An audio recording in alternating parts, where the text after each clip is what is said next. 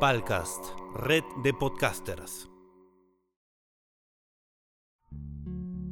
Bienvenidos a nuestro podcast, Diseño y Arquitectura, Conceptos, Tendencias y Especialidades.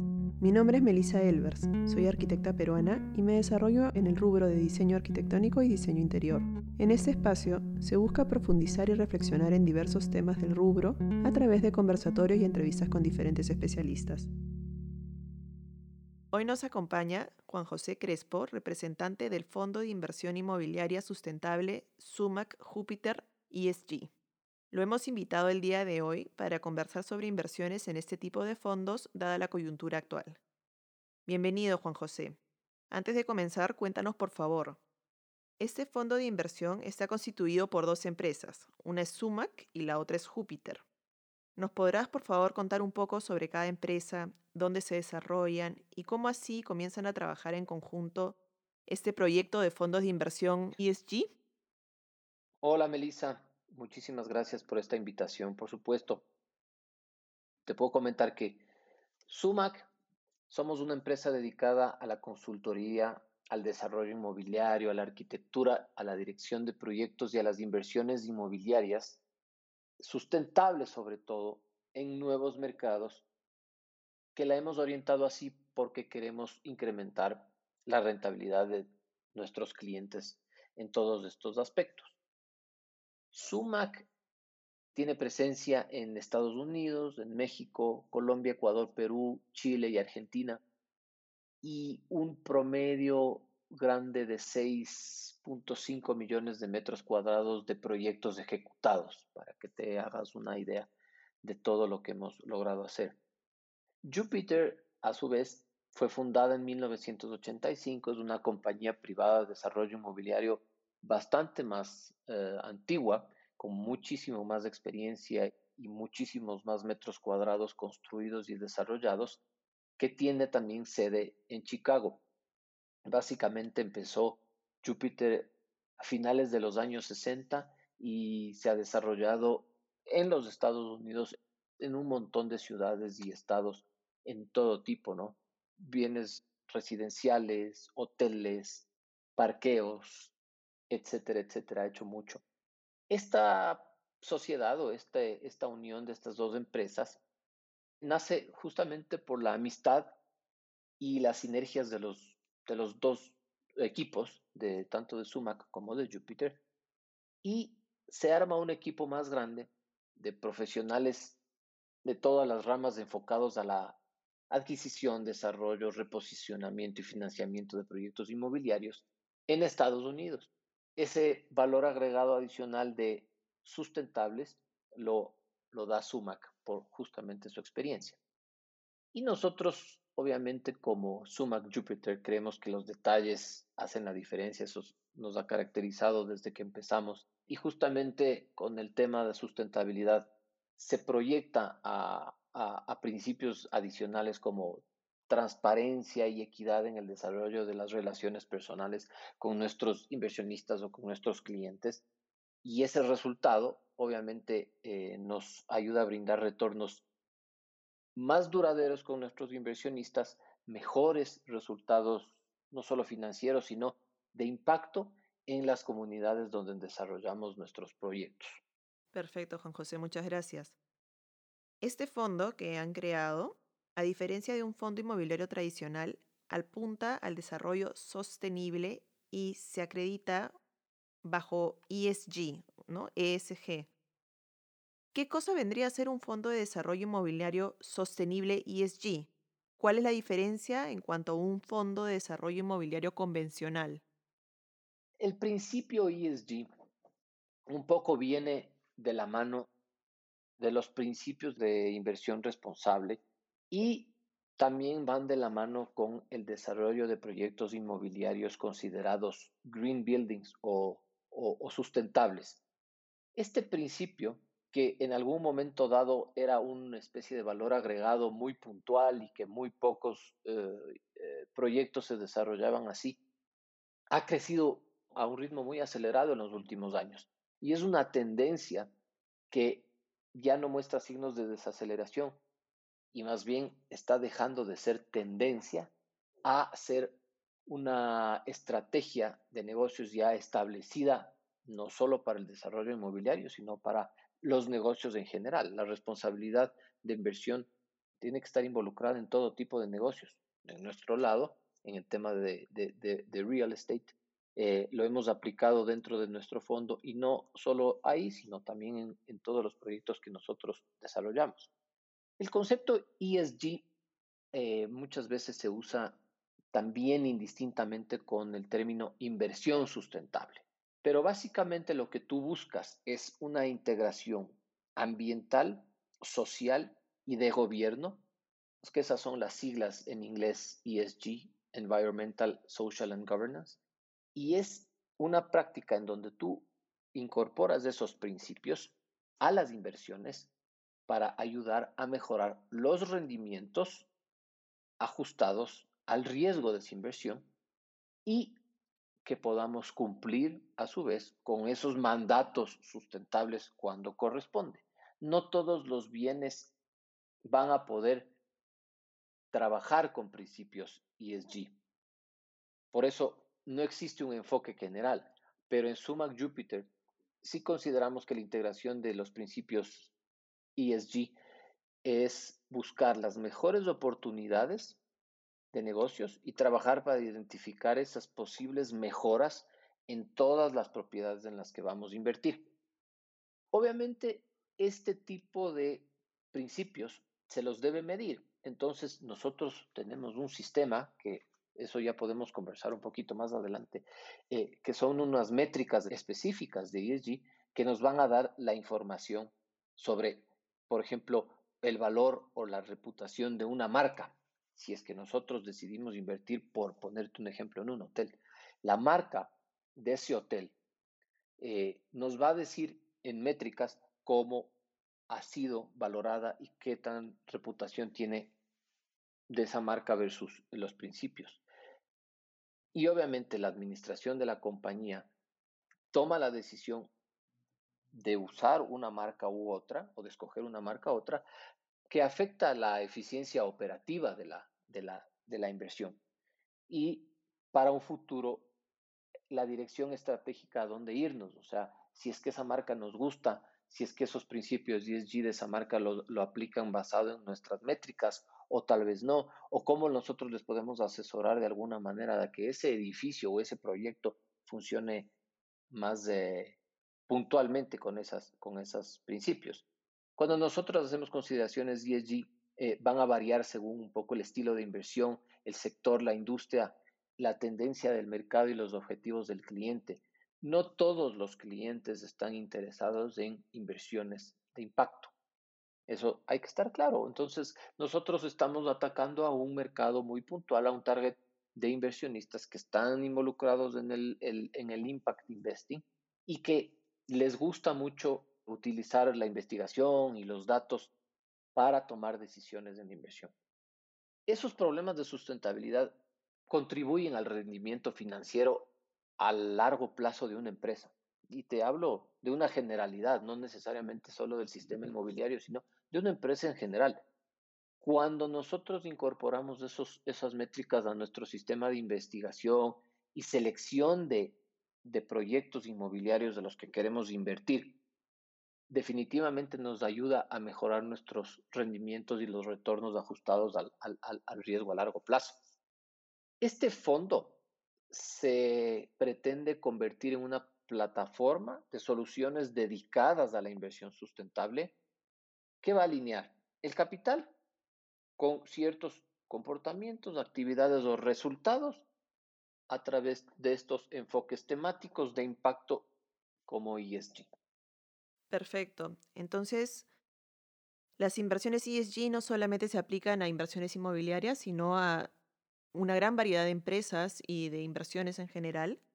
Y como mencionas, las siglas en inglés son Environmental, Social and Governance, ¿no? Que es medioambiental, se enfoca en prácticas medioambientales, sociales y de gobierno corporativo, que es un poco de lo que nos has conversado a través de los ejemplos de las empresas. En el sentido medioambiental, atacan un poco el impacto ambiental que estas tienen, los esfuerzos realizados por las compañías para reducir los niveles de contaminación o emisiones de carbono, entre otras cosas. Exactamente. En, en cuanto al aspecto social, se refiere más a la mentalidad en el lugar del trabajo, como mencionabas, ¿verdad? Este, la diversidad, la administración, los derechos humanos, como los vínculos con la comunidad, que es un poco el ejemplo que, que nos has dado. Y en el gobierno corporativo es un poco la gestión de la propia compañía, ¿verdad? O sea, la, como, como ejemplos, la independencia del consejo, la remuneración de los directivos, la estrategia fiscal, entre otras cosas. Sí, pero puedes complementar eso. Voy a, voy a, voy a tratar de hacer un ejemplo, por, por ejemplo, un edificio. Perfecto. Un edificio.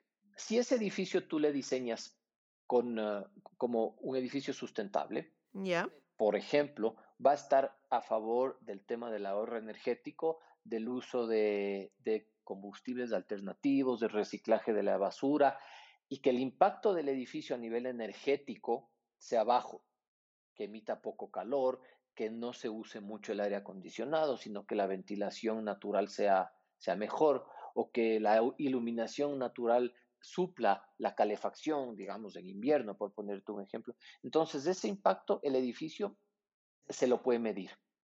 Esa medición no solo viene del edificio en sí, sino también viene de los propietarios o de los arrendatarios del edificio que tienen que también tener unas prácticas amigables con el medio ambiente, de reciclar la basura, de, por ejemplo, de, de no tener su calefacción prendida excesivamente, de ahorrar agua, de utilizar sus vehículos lo, lo, lo, menos posible. Entonces, ahí lo que acabo de hacer es unir el medio ambiente, la parte de I, con la parte de la S, del social, porque el edificio te influye en tu comportamiento, y cuando tú tienes un edificio así, probablemente tu, tu comunidad o tu barrio o tu cuadra va a decir, miren, estos señores de este edificio están reciclando la basura, están ahorrando energía. Me gusta su estilo, cómo hacen las cosas, porque el edificio de pronto es más amigable y tiene, no sé, por ejemplo, tiene jardines verticales que nos ayudan con el, con el tema de ahorro energético, etcétera. Pueden haber muchos recursos de diseño para eso.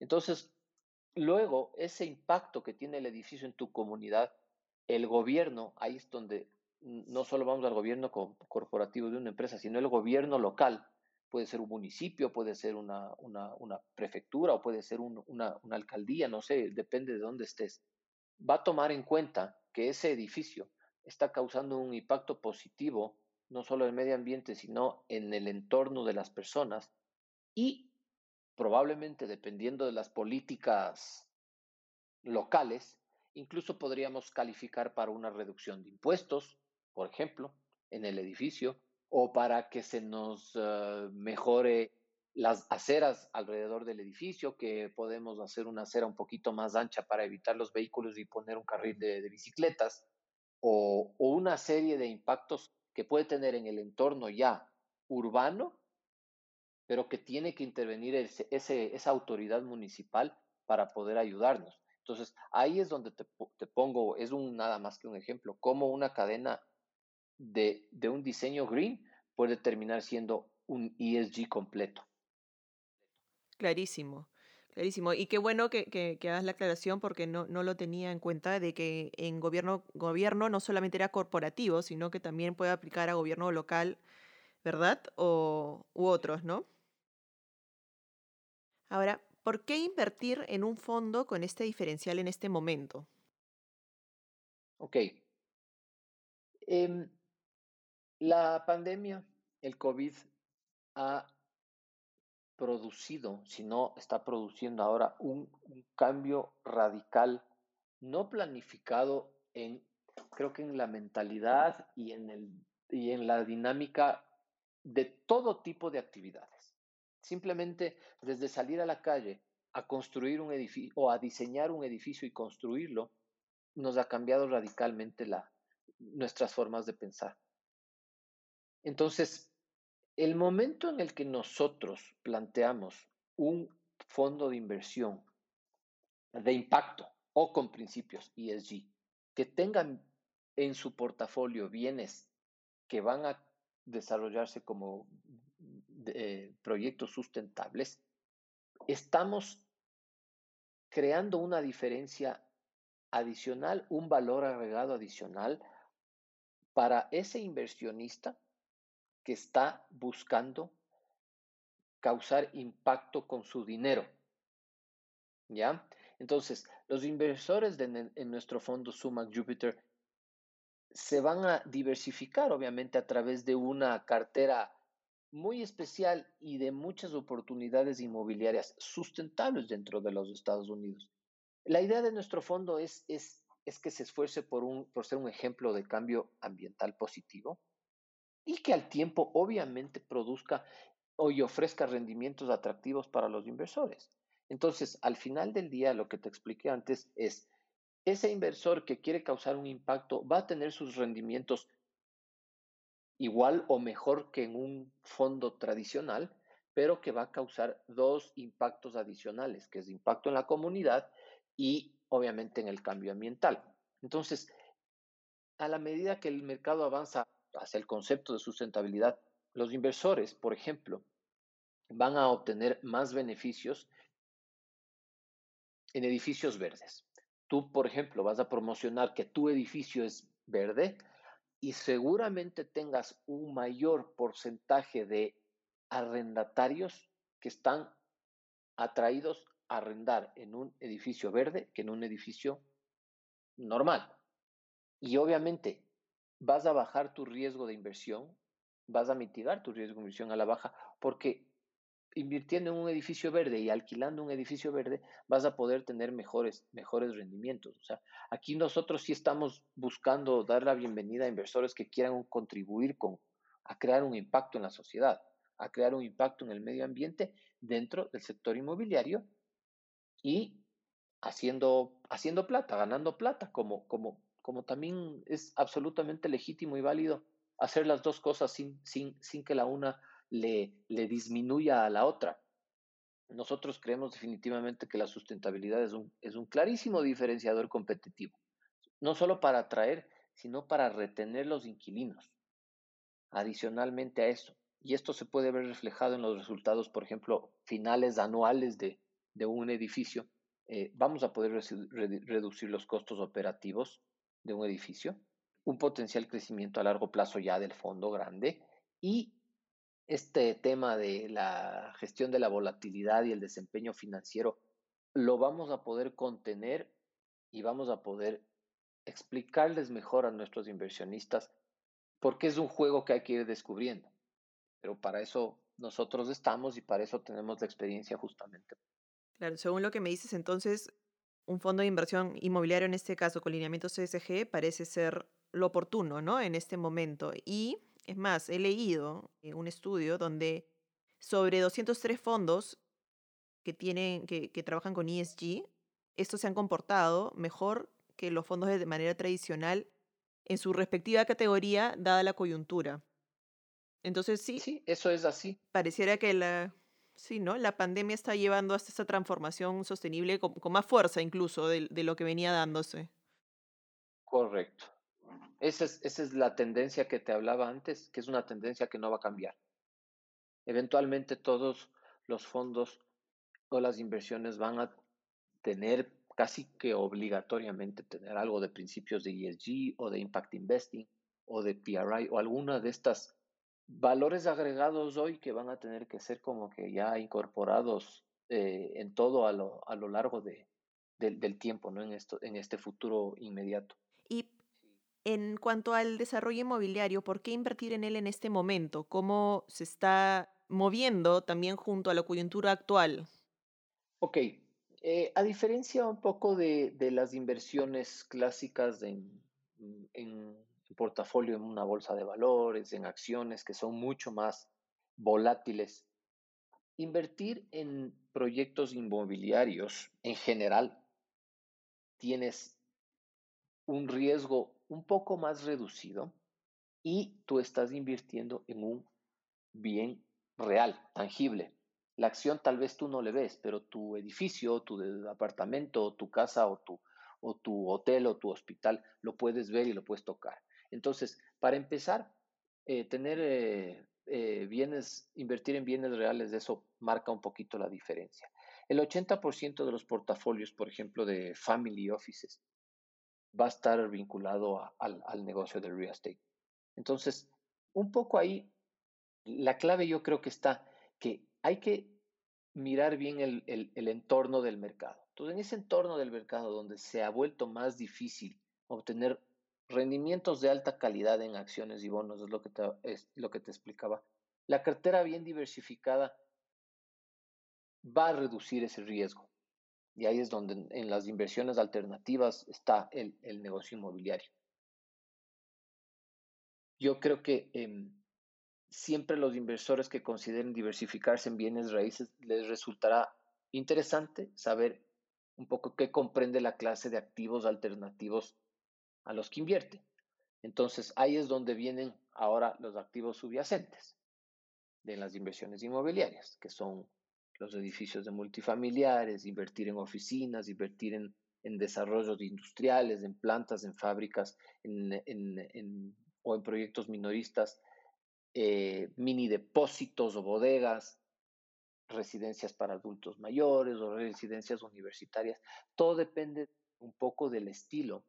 No hay, no hay un solo inversionista igual. Entonces hay muchos bienes inmuebles o clases de bienes en donde el inversionista se va a sentir más cómodo. Es un hecho que obviamente sin desmerecer al sector hotelero, por ejemplo, pero hoy el sector hotelero está muy golpeado por la pandemia. Entonces, invertir en el sector hotelero hoy por hoy es más difícil.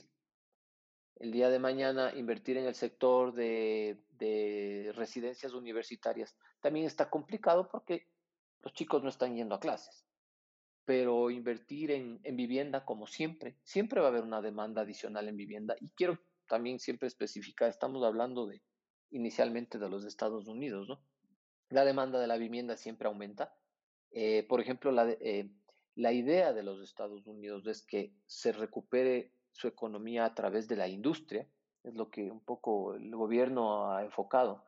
Entonces, invertir en desarrollos industriales, en fábricas o en, galpones industriales de logística, por ejemplo, va a ser un mejor negocio que invertir en una residencia universitaria, por ponerte un ejemplo así. Entonces, cuando tú diversificas ese, riesgo, y tú inviertes en, las inversiones alternativas, estos inversionistas o inversores, como sea el nombre, eh, van a tener ganancias a través de una combinación en un aumento del valor de la propiedad también. ¿ya? Porque no solo vas a invertir en un, en un edificio en la construcción, el fondo luego se va a convertir en propietario de ese edificio. Entonces, ese edificio, cuando está en planos de tú, va a tener un valor, pero cuando esté listo y, con, uh, y con inquilinos, va a tener un valor adicional. Y eso se vuelve atractivo para inversionistas adicionales. O, por ejemplo, los ingresos de un edificio de renta y la apreciación realizada en la venta va a ser siempre más alta eh, que un departamento que tú lo puedas vender como una transacción comercial normal. Siempre en general las inversiones inmobiliarias ofrecen un perfil de riesgo y rentabilidad bastante bien equilibrado. Por supuesto, hay veces el riesgo es alto. Muchas veces nos hemos topado con problemas en la construcción, en, en tal vez eh, falta de permisos o que se demora un poquito el permiso para construir, o en este caso de la pandemia, que las construcciones se han, se han parado porque no pueden ir los obreros a construir. Eh, de todas maneras, ese bien no se te deprecia, no pierde valor, sino que tú simplemente ahí como gerente del fondo vas a tener que manejar un poquito los tiempos, pero siempre vas a tener un mejor rendimiento que una inversión en, en, bolsa o en acciones. Ese es un poco el, el resumen de, de cómo yo veo el mercado inmobiliario hoy en los Estados Unidos. Perfecto. Entonces, este fondo se desarrolla en los Estados Unidos tú nos estás hablando desde Ecuador, yo me encuentro ahorita en Perú, eh, no hemos hecho el, la antesala, estamos en un mundo muy globalizado y nos hemos olvidado de, de hacer la acotación. Eh, en el Perú se, se, da mucho de que la inversión, en lugar de manejarse a través de fondos, se da hacia proyectos inmobiliarios individuales. Un poco de la mano de lo que decías este, hace, en, la, en la pregunta anterior, de que en este fondo se diversifica en diferentes proyectos la inversión en diferentes tipos de, de, proyectos y etapas en las cuales se encuentran los proyectos. ¿Nos podrás explicar por qué invertir en un fondo en lugar de en un proyecto inmobiliario individual podría ser, eh, o explayar un poquito más, podría ser mejor? Por supuesto, Melissa. Un poco ahí la diferencia está en cómo tú como inversionista te gusta hacer las cosas. Y un inversionista en desarrollo inmobiliario es un inversionista pasivo, de hecho, porque obviamente invierte su plata y tiene que esperar un tiempo a que esa plata le rinda porque el edificio se demora en construir o se demora en estar listo. Entonces sí toma un poquito más de tiempo. Entonces, el perfil de ese inversionista es, es mejor que tú confíes en un equipo de profesionales que han estado toda su vida vinculados al desarrollo inmobiliario, en donde tenemos el conocimiento del mercado, tenemos la experiencia técnica, tenemos la experiencia financiera para identificar, adquirir y administrar múltiples proyectos inmobiliarios al tiempo en nombre del inversionista, que ese inversionista tomarse el tiempo de hacer su propio estudio de mercado, su propio análisis legal, su propio análisis financiero y todas las diligencias que necesite hacer para poder invertir en un proyecto individual y que cumpla con los requisitos técnicos y que cumpla con los requisitos legales, etcétera. Entonces, incluso nosotros a ese inversionista le ahorramos tiempo y le ahorramos dinero en todas esas cosas al final del día, lo que hace el inversionista en un fondo de inversión, que es más pasivo, es depositar un poco la confianza en, la gente que lo maneja, confiar en, la experiencia de, de, los años que hemos trabajado en el desarrollo inmobiliario, tanto en Estados Unidos como en América Latina, que es mi caso, y lanzarse así. Ahora, muchas veces pasa que los rendimientos financieros de un proyecto individual eventualmente van a ser mejores que los de un fondo de inversión. Pero eso, comparado con el riesgo, es en donde un inversionista es donde toma la decisión. Porque siempre va a ser discrecional el inversionista cuánto quiere arriesgar de su, de su, de su plata, ¿no? Esto siempre está enfocado en una diversificación de un portafolio. Digamos que un inversionista ha invertido en bolsa, por supuesto, debe tener un, portafolio en bolsa.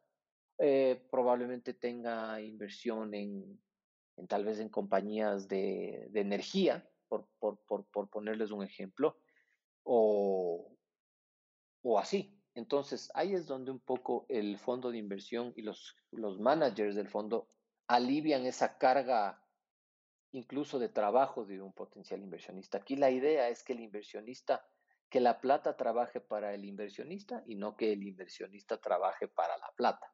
Entonces ahí es donde nosotros podemos hacer la diferencia. ¿Y este fondo centrado en Estados Unidos, piensan expandirlo hacia otros lugares eh, o prioritariamente se van a quedar ubicados en proyectos desarrollados ahí? Un poco por la naturaleza de la compañía. Sumac Jupiter, siempre vamos a estar enfocados en, en todos los países en donde tenemos relaciones de negocios. Inicialmente, por supuesto, Sumac nació en los Estados Unidos y el primer fondo que hemos creado está enfocado en el mercado inmobiliario de Estados Unidos que ha registrado una expansión sólida desde el año 2012 tiene unas tasas de, desocupación de vivienda por debajo de la media histórica y siempre va a haber escasez de vivienda en zonas del país, siendo un país tan grande y tan diverso y tan seguro. Pero a nosotros obviamente nos gusta Latinoamérica, nosotros la relación, por ejemplo, que Sumac tiene con Perú es, es, es, es muy, muy grande muy buena, muy cordial, muy Perú a, Suma que le ha dado mucho, inclusive el Ecuador, Chile, Argentina. Nos gusta mucho y estamos también con un proyecto adicional en Europa eventualmente porque tenemos una pequeña oficina en Europa. Entonces, la expansión hacia Latinoamérica y Europa es, es natural para nosotros, que se lo hará obviamente en el tiempo. Los fondos de inversión son especiales, hay que dedicarles, hay que tomarles su tiempo y siempre pasa que no siempre haces un fondo y lo cierras ya, sino el, el primero conduce al segundo y al tercero y al cuarto y así. Entonces, la expansión para Latinoamérica y Europa está obviamente dentro de los planes de Suma. Y, y eso es también uh, un poco tenemos que mirar cómo está el crecimiento de los ingresos, el mercado laboral, las tasas de interés de los préstamos hipotecarios, por ejemplo. Eso siempre lo vamos a mirar, pero sí, ese es un poco. Y la estabilidad, ¿no? Exacto, y la estabilidad financiera de, de, de los países, pero pero por supuesto, eh, tan es así que tenemos una, una pequeña división de desarrollo energético en donde estamos buscando invertir en proyectos solares en, en Chile, donde tenemos unos proyectos muy buenos con una excelente rentabilidad y que, y que obviamente los inversionistas pueden también inclinarse no solo al desarrollo inmobiliario, sino también al tema de, de, de energía que, que, tanto nos gusta, ¿no? Es unos campos solares. Y que tanto hace falta. Además, además, sí, sí, sí, sí. Entonces, eh, como ves, eh, nos gusta estar en todo lado. Obviamente tenemos que ser serios y dedicarnos a cada cosa en su momento, pero, pero si el equipo es lo suficientemente grande y, y el equipo es lo suficientemente enfocado y técnico, podemos, podemos perfectamente hacerlo. Buenísimo. Tengo entendido que este fondo de inversión es un fondo closed end. ¿no? que tiene una fecha límite. ¿De cuánto es el monto de, del fondo están creando? ¿Hasta cuándo es la fecha de suscripción en él? ¿Y qué porcentaje de retorno ofrecen al inversionista? El fondo que hemos creado tiene una meta de recaudación de 50 millones de dólares. Nuestra meta la hemos puesto hasta finales de mayo del 2021 con unos pequeños meses de, colchón, digamos pero nuestra meta es recaudar esos 50 millones para eh, mayo del 2021. Nuestra, nuestro objetivo es que el plazo no pase más allá del, entre los 5 y 7 años. Ahí es cuando yo te explicaba un poco de las inversiones pasivas. Los fondos inmobiliarios tienen este tiempo porque entre 5 y 7 años vamos a poder, por ejemplo, iniciar el diseño de un proyecto, lograr cerrar la, venta, la compra de la tierra, lograr que la ciudad nos apruebe los planos, empezar la construcción, construirlo, entregarlo al mercado, ya sea a la venta o al alquiler, y estabilizarlo, obviamente, financieramente para ya ver retornos. Y eso está entre los, yo creo que entre los cinco años es un promedio sano para que nosotros podamos ya ver seguridad de, todo eso, ¿no? Entonces, por eso hablamos del que el plazo es de 5 o 7 años. Ahora, estamos con un retorno preferente del 6% anual y adicionalmente hay un 75% de reparto de utilidad sobre ese fondo. ¿Y por qué reparto de utilidad? Eso te iba a preguntar cómo funciona eso.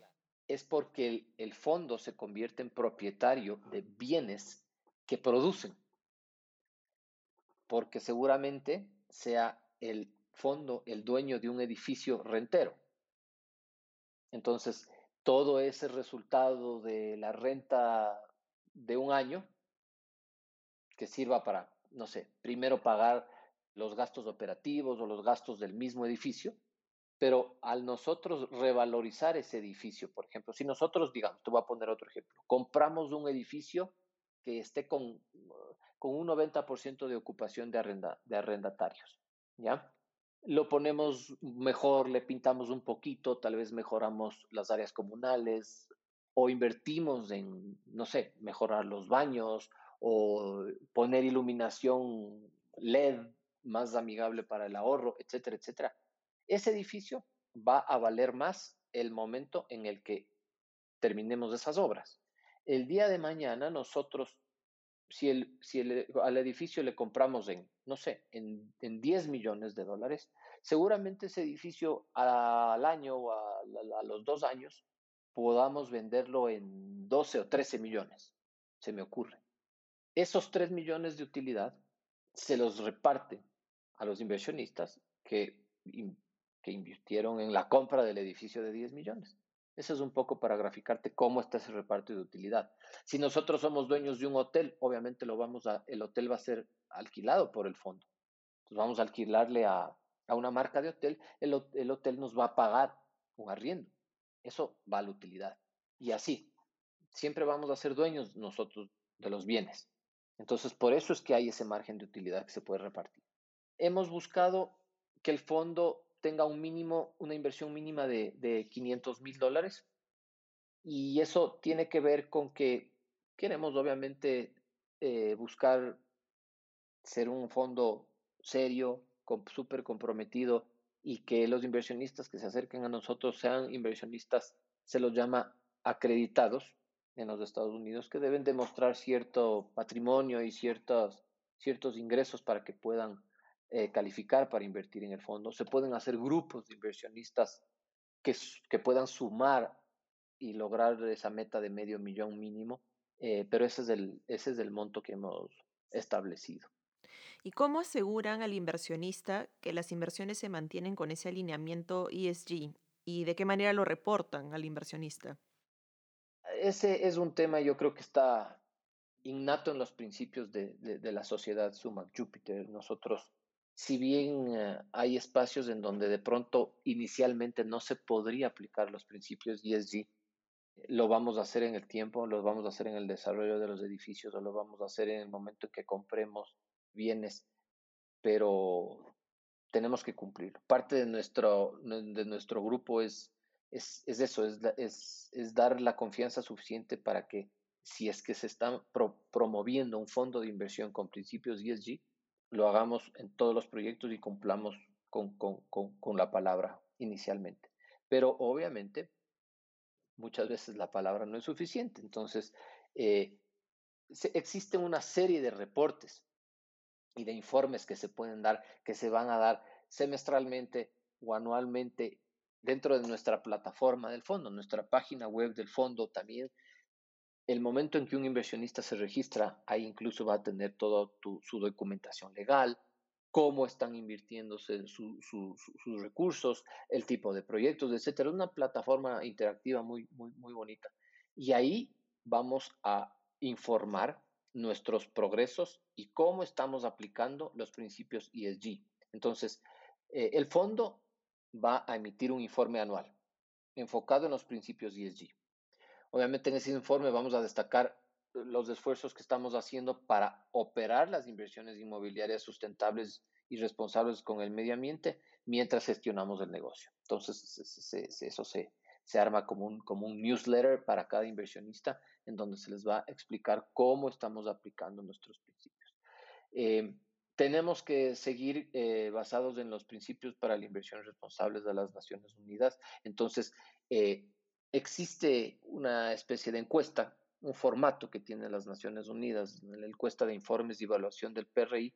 Entonces, basados en esa encuesta, nosotros la, la llenamos basado en los proyectos que hemos desarrollado y eso también se presenta al inversionista. Luego eh, tenemos que analizar el cumplimiento de, de este eh, índice o el benchmark eh, global de, de, sustentabilidad inmobiliaria, el GRSB, que también debemos cumplir, ese es nuestro objetivo. Y tenemos que reportar el desempeño y al momento que nosotros entreguemos un edificio tenemos que ya empezar a medirlo las métricas de ahorro, las métricas de, de cómo se están comportando los, los, los, uh, los, los, los, uh, los, inquilinos, etcétera. Todo eso podemos armar un informe basados en los desempeños ESG y podemos compararlos con nuestra competencia, por decirlo de alguna manera. En eso, por ejemplo, los Estados Unidos es un espacio muy transparente, la información está disponible en todo lado, entonces vamos a poder hacer comparables el momento que nosotros podamos hacer comparables, vamos a poder mejorar en donde tengamos que mejorar. Eh, básicamente, esas son las maneras en las que vamos nosotros a informar a los inversionistas y obviamente serán comunicaciones adicionales dentro de la página web y, y la idea también es que nuestros inversionistas, aunque no conozcan mucho el tema ESG, nosotros poder utilizar esa plataforma para ir em, dándoles insumos de materiales sobre ESG en general para que nuestros inversionistas vayan conociendo y se vayan informando y vayan incorporando eso a sus, si, si es posible, a sus propias vidas, ¿no? Claro, perfecto. Mencionas el índice GRESB. ¿Qué, ¿Qué, vendría a ser ese índice y cómo funciona? El, el índice el GRESB, eh, en, sus, en sus siglas en inglés, significa Global Real Estate Sustainability Benchmark. Y es un índice que básicamente evalúa y compara cómo afronta los retos medioambientales, sociales y de gobernanza alrededor de 500 empresas en más de 57 países. Entonces, esta información estandarizada, tú, obviamente tú tienes que registrarte como, como miembro o no, o no necesariamente miembro, pero tú tienes que eh, registrar tu fondo en el benchmark GRESB, te conviertes en una compañía adicional. Entonces, tú puedes verificar cómo está tu, índice GRSB comparado con tus pares. Por ejemplo, con un fondo de inversión inmobiliario de BlackRock o con un fondo de inversión en, no sé, en Europa o, en, América Latina, etc. Entonces tú tienes en, esa, en ese índice, tú ya vas a poder compararte dentro del mercado de capitales y ahí es donde, ahí es donde hacen la diferencia y donde vas a poder mejorar tus rendimientos, ¿no? Pero eso hay que seguir obviamente de manera estricta para que se pueda aplicar en el tiempo. Claro, es un poco lo que mencionabas también de, la comparación antes también, ¿no? Es una, es una medio más. Sí, lo, lo, que, lo que al final estamos haciendo es utilizando no solo la tecnología nueva, eh, sino todos los insumos de información que tenemos ahora para poder armar una base de datos propia y estandarizar en el tiempo nuestro, nuestro, nuestro sistema. Entonces, al final del día va a ser mucho más fácil en el año 3 escoger un edificio que ahora para invertir, porque ya vamos a tener un, una estrategia y, una, y, un, y un tiempo, un, sí, un tiempo de, de, vigencia más grande, más largo, en donde vamos a poder analizar. Este, en este edificio nos fue así, hicimos estas mediciones, ahorramos esta energía, etcétera, etcétera. Eh, busquemos algo similar o busquemos algo mejor con departamentos más chicos o más grandes o que esté ubicado en una zona menos fría o menos, menos caliente para que, etcétera, etcétera. Pero eso solo, solo puede hacer con mediciones técnicas y estas métricas de las que te hablaba. Nos faltaría ver entonces, este, como última pregunta que me gustaría hacerte es, en cuanto al retorno de la inversión, ¿cómo se da este retorno y desde qué momento comienza el inversionista a recibir el retorno? Claro, eso es, esa pregunta es la, creo que la más importante de todas, porque al final del día estamos hablando con inversionistas que quieren cuidar su, su dinero y quieren ver que esté bien invertido. Básicamente tenemos dos formas de entregar los retornos. Eh, la primera se hace por dividendos trimestrales, la inversión mínima de 500 mil dólares se la hace por unidades, entonces tú te conviertes en accionista de ese fondo. Si tú, por ejemplo, quieres invertir, no sé, 5 millones de dólares, tú eres accionista de, de 10 o de X número de acciones dentro del fondo. Entonces, es una compañía. Entonces, esos dividendos trimestrales se los reparte de acuerdo al porcentaje de inversión que, que tú tengas dentro del fondo. Y estos, estos rendimientos vienen de, de los activos inmobiliarios que tenemos en los intereses de la cartera o en los, los ingresos que generemos por los alquileres. Adicional, ese rendimiento también es por la apreciación del valor de la propiedad. Por ahí también te vamos a poder devolver tus, tus rendimientos. Eso, como te decía, como accionista tienes el derecho a tu parte proporcional de cualquier devolución el momento de la redención de acciones. Hay un espacio, no sé, eh, estoy, no estoy muy seguro, pero creo que es eh, a partir del tercer o cuarto año en donde tú vas a poder redimir tus acciones. Como muchas veces habrá inversionistas que quieran eh, retirarse del fondo, se hace un análisis y se, se te paga las acciones con los rendimientos. Y la otra manera de, obtener eh, retornos es en las apreciaciones del valor de las acciones de tu inversión. El fondo obviamente va, en la medida en que va creciendo y en la medida que vas adicionando proyectos, la acción del fondo va creciendo en su valor, va aumentando su porcentaje. Entonces, esos resultados reales pueden variar y no necesariamente se te va a garantizar al 100% un rendimiento mejorado debido a la inversión.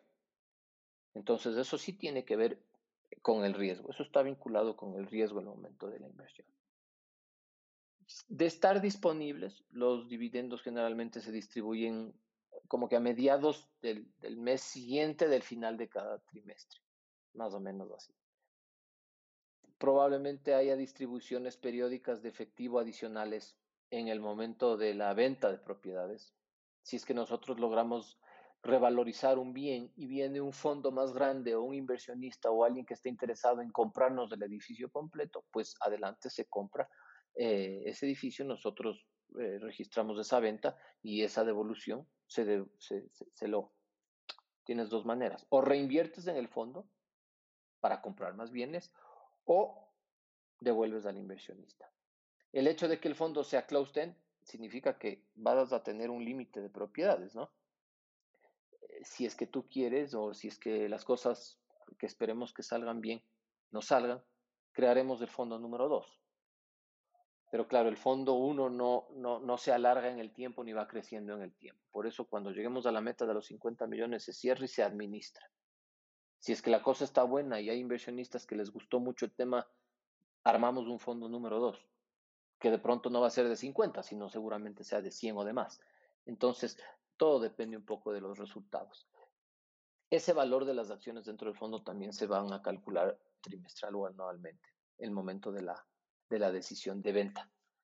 Y ese es un poco el resumen de cómo se te van a devolver la inversión. Excelente, está clarísimo. Bueno, conversando contigo hoy, venimos haciendo una serie de podcasts donde hemos tratado temas de sustentabilidad y sostenibilidad aplicados bastante a temas bien técnicos dentro de arquitectura, pero resalta lo importante que es no solamente en esos aspectos tener responsabilidad. Es importante que el mundo financiero y el mercado inmobiliario también vaya en esa dirección y sea responsable. Exactamente. Muchísimas gracias, Juan José, por acompañarnos hoy. ¿Podrás dejarnos, por favor, la información de contacto del fondo?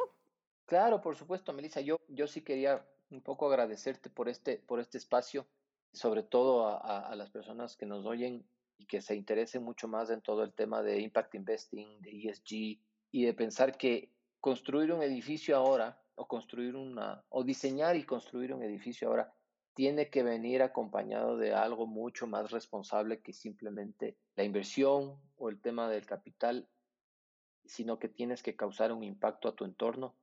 Y eso con un sistema bien organizado incluso va a ser más beneficioso económicamente que un edificio de, diseñado y construido de manera tradicional hay que usar un poco más de técnica, hay que, usar un poco más de métrica, tal vez al principio, como tú sabes, todo el tema de green buildings puede ser un poquito más caro en un inicio, pero eso se compensa en el tiempo porque vas a tener muchos más beneficios. Entonces, un poco ese es el enfoque ahora de los, de los proyectos que van a encontrar en el fondo y lo que Sumac ha hecho a lo largo de sus años. Este es un poco mi mensaje quiero que nos visiten en la página web del fondo de inversión, que es www.sumacjupiterfund.com y también, por supuesto, en la página web de Sumac, que es www.sumacinc.com. Ahí van a tener absolutamente toda la información de lo que hemos hecho, de nuestro, de nuestro track record, de nuestra experiencia y la información del fondo. También mi, a mi correo electrónico las personas que quieran escribirme preguntando sobre el fondo de inversión, yo encantadísimo de la vida les respondo es la letra J, crespo, arroba sumacinc.com y ahí yo les puedo dar toda la información del fondo de inversión, brochures y les puedo agendar si quieren llamadas telefónicas conmigo, lo que haga falta para, para explicarles y, y contarles un poquito el concepto y las metas, ¿no? Excelente, Juan José. Muchísimas gracias de nuevo. A ti, Melissa. Conversamos pronto, espero nuevamente. Sí, segurísimo. Gracias por escucharnos. Pueden suscribirse al podcast para recibir los siguientes episodios a través de Spotify, Google y Apple Podcast. Agradecemos a Palcast, red de podcasters, por sus servicios. Pueden también seguirme en redes sociales como Melissa Elvers Arquitectura o contactar al siguiente correo info arroba